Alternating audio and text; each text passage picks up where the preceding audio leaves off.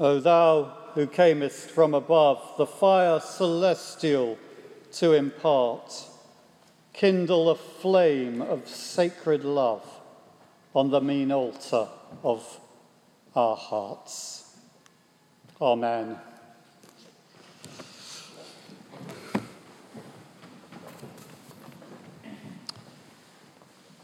It is a dirty place out there.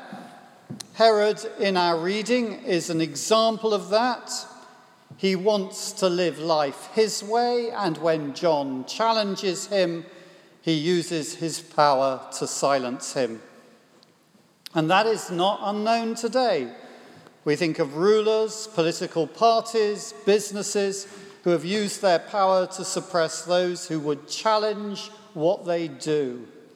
And it has not been unknown for the church to use its position of power to cover up its dirty little secrets. But if there's dirt out there, there is also dirt in here, in the human heart. John the Baptist calls the people who come to hear him preach a brood of vipers. Not, I suggest, the quickest way to win friends and influence people. He declares that God's judgment is coming on a generation of people who have forgotten God and yet are spiritually complacent. They've chosen to be blind to those in need, to live for stuff. And if they've already got stuff, live for more or better stuff. And to use whatever power they have to push others down so that they can get more and so that they can go up. And so, John, in his preaching, calls them to a baptism of repentance. John invites his listeners to receive baptism. He's saying that being a descendant of Abraham is not enough to be a true member of the people of God. A true member is someone who turns to God, puts their trust in him, and lives his way. And as a mark that they are truly repentant for the life that they have been for, and as a mark they are truly repentant for the life that they have been forgiven and that they truly intend to live for God, he urges them to be baptized. It meant that they went to the River Jordan. They were submerged under the water as a sign that God has forgiven them. It's a symbolic washing to show that the dirt, the sin, has been washed away. But the problem with John's baptism was that although it declared the forgiveness of sins and although it revealed a person's intention, it could not change a person's heart. Luke says very little about Jesus' baptism. He simply says, verse 21, when all the people were baptized, and when Jesus also had been baptized, it, it, seems, it's a very interesting set of wording. It seems that before John was imprisoned, all the people had been baptized by him, at least all those who people who had come to him, and then Jesus was baptized. His baptism appears to be the climax, the last of John's baptism. So Jesus sets his seal on John's baptism. It's almost as if he says, Yes, that is right, but now I have come to do something more. You see, John's baptism was a baptism for repentance, although, of course, Jesus did not need to repent. It was a baptism of obedience because it was what God called people to do. It was a baptism of good intention I intend to live a new life, a new God focused life. But Jesus takes it further. He adds a new dimension to baptism.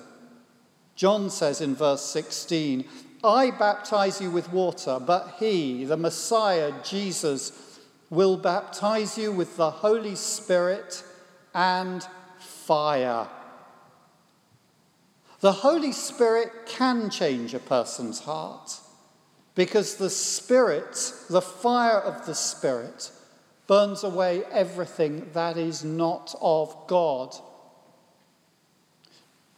John speaks of the Holy Spirit as the fire of God's judgment.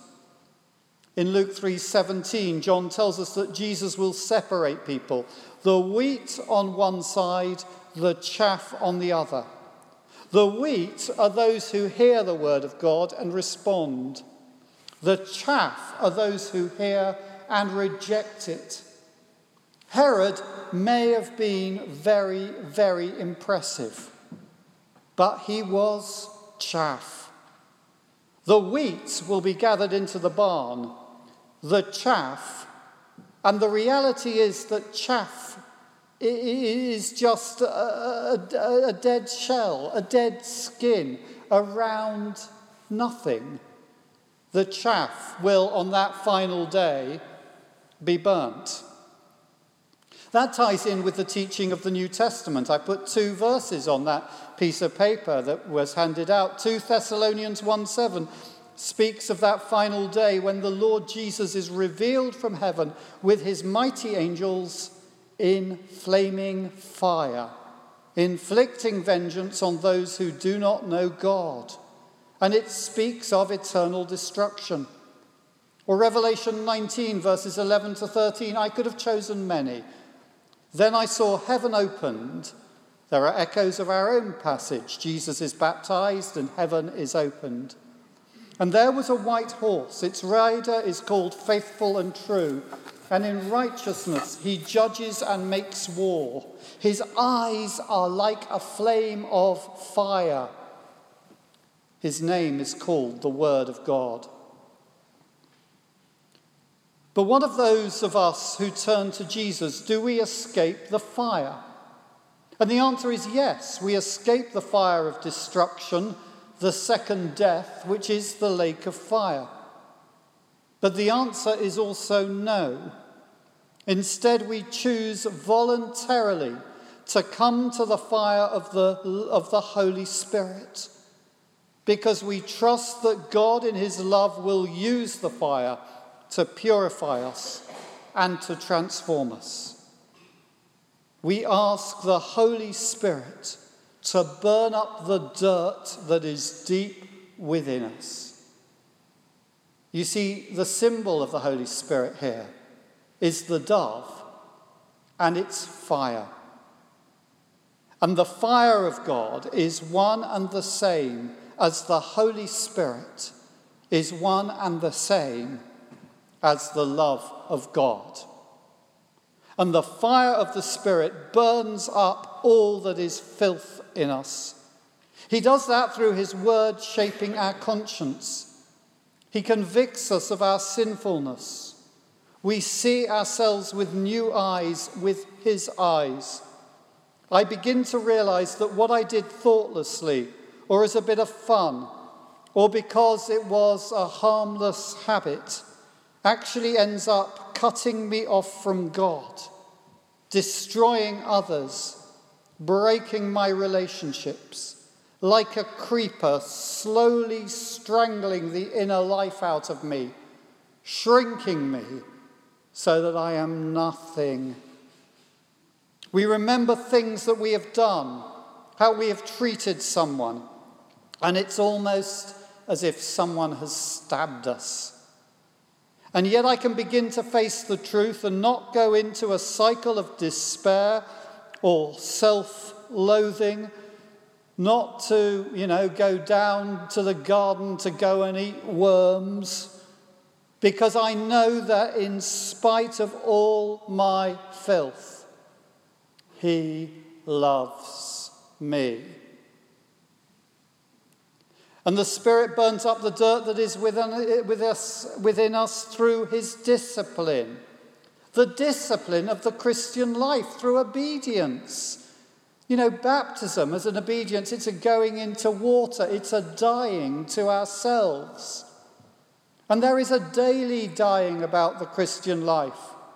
The discipline of daily prayer, of worship, of fasting, of giving. Remember, Matthew says, Jesus says in Matthew, when you pray, when you give, when you fast, even when I don't wish to do it. Richard Foster has written one of the most accessible modern spiritual classics called The Celebration of Discipline. And if you haven't read it, I really encourage you, I would encourage you to read it. Uh, uh, uh and in the discipline of the Holy Spirit, He takes us through experiences we'd rather not go through. Think of Paul with his so called thorn in the flesh. It was probably a physical infirmity. Three times he prays and asks God to take it away. Three times God says no. Why? Because God says, My strength will be made perfect in your weakness. Or in his discipline, we're taken to places we'd rather not go. Think of Simon Peter. Jesus tells him, When you were younger, you used to fasten your own belt and go wherever you wished. In other words, Simon, when you were young, you were in control of your life.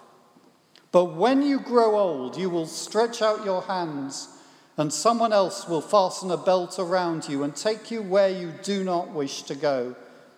He said this to indicate the kind of death by which he would glorify God.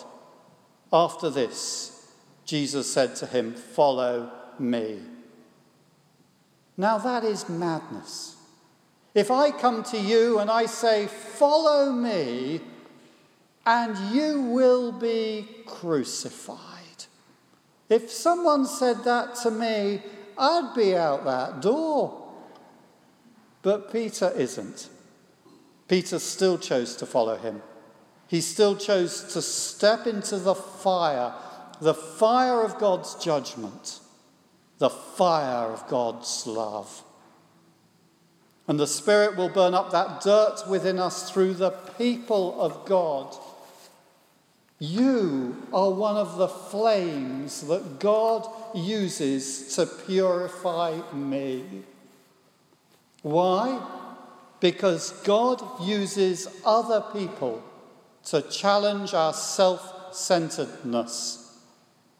Of course, you can be, if you reject all of this, you can be like Sartre who said hell is the other person for precisely that reason.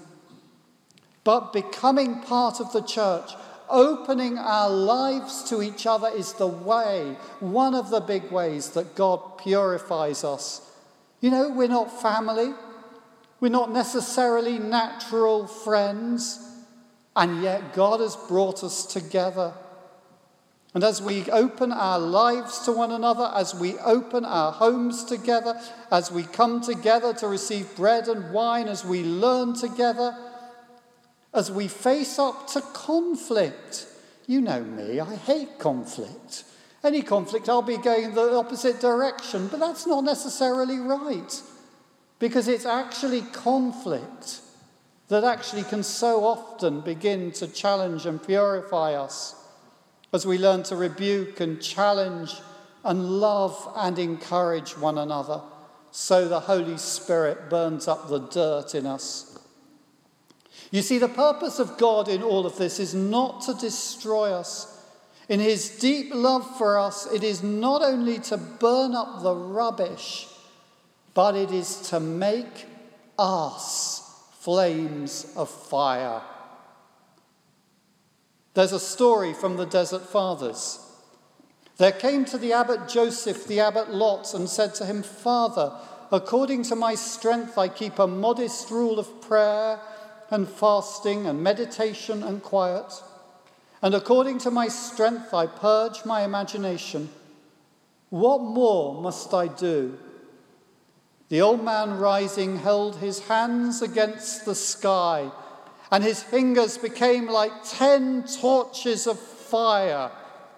And he said, If thou wilt, thou shalt be made holy, a flame. The point is that the Holy Spirit and the fire of God and the love of God are inseparable. That is why, after Jesus has been baptized, the Holy Spirit comes on him, and we hear the voice from heaven This is my Son, my beloved. With him I am well pleased. It's a declaration of profound assurance, an assurance that Jesus was going to need in what he was going to face. It was a declaration of deep intimacy. The word beloved is most used in the Old Testament in the love song, in the Song of Solomon's, between the lover and the beloved. And it's a word, a declaration of great affirmation. But it's not a guarantee of worldly well being. In the very next chapter, the same Spirit leads Jesus out into the fire of the wilderness for 40 days to be tempted.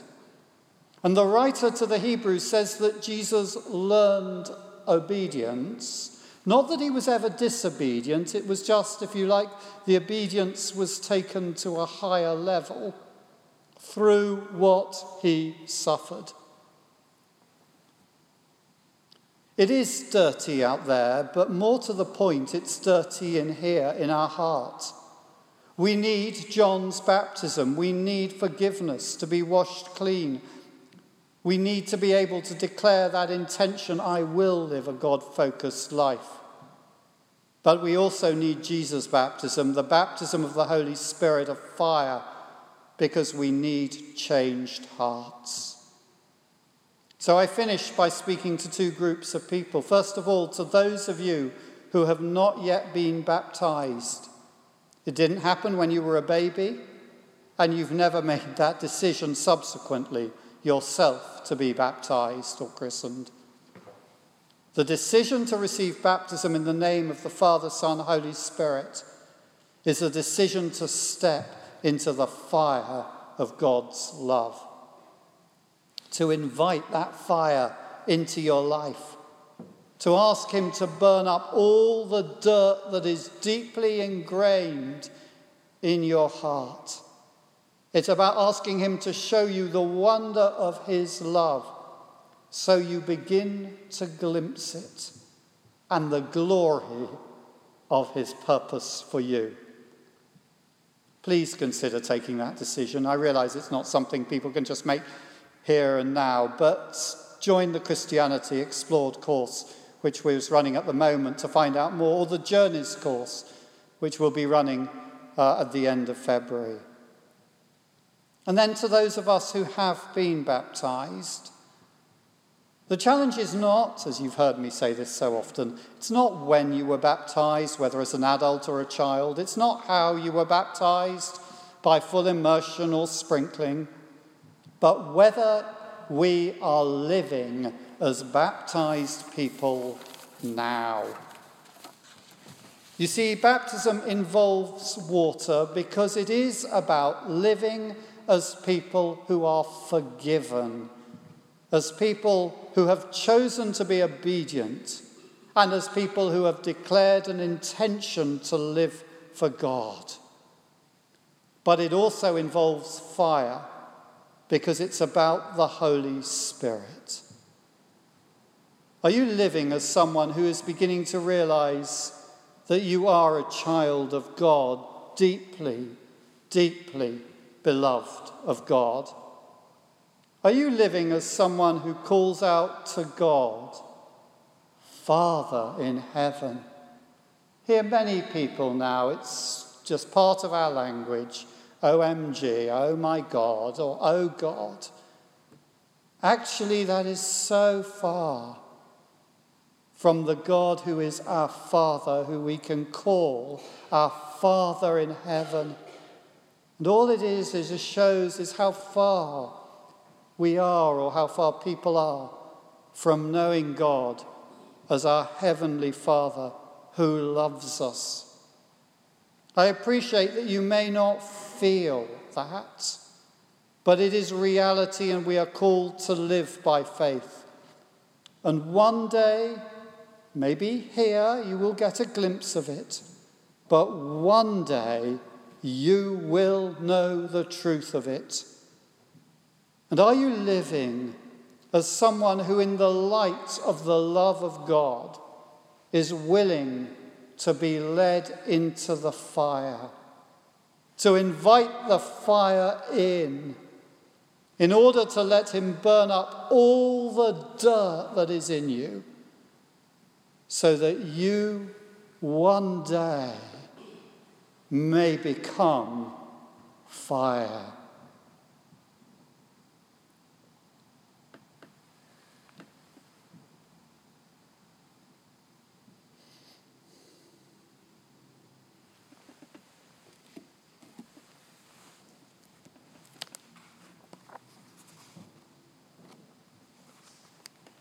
O thou who camest from above, the fire celestial to impart, kindle a flame of sacred love on the mean altar of my heart.